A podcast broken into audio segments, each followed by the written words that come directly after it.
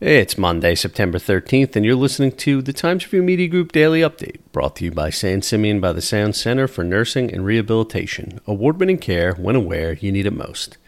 In June, Matt Ketchum was harvesting oysters at his underwater farm in Southold Bay when he beheld the welcome sight of adult bay scallops in his oyster cages. He'd also been noticing a lot of scallop spat, babies born during the once a year spawn. These were promising signs for the 2021 bay scallop harvest that commences the first Monday in November, but by the end of August, he wasn't seeing scallops. Last week, Steve Tettelbach, head of Cornell Cooperative Extension's Peconic Bay Scallop Restoration Program, finished up a series of dives at seven sites from Flanders to Montauk, where he and his research team have been conducting an ongoing bay scallop census. At six of the seven sites, the average density declined by 64 to 99 percent. Bay scallops in New York waters are supposed to live about 18 months. Why have bay scallops in the Peconic Bay system died months prematurely in mass for three years in a row? There is increasing evidence that a microscopic parasite detected by Dr. Bassem Allam of Stony Brook University in bay scallops from Martha's Vineyard and the Peconic Bays is causing adult scallops to succumb before their time when stressed by high water temperatures. In samples tested this year, there was a clear finding of heavily infected animals that are disappearing from the population, said Dr. Allam. Water temperatures seem to be a major driver.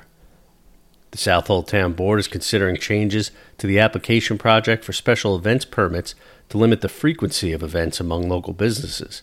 Board member Louisa Evans, who had requested adding the discussion to the work session agenda, said at last week's meeting that the board needs to figure out what special events are, saying many recurring events seem to be just a part of regular business.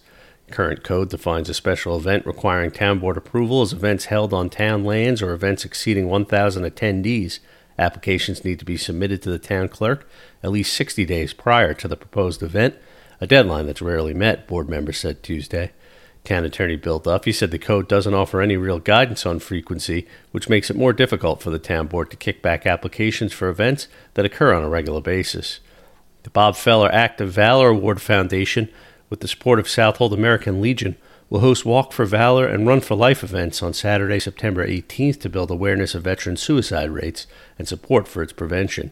Walk for Valor is a 22 mile walk starting in Southold at the American Legion and ending at Grumman Memorial Park in Calverton.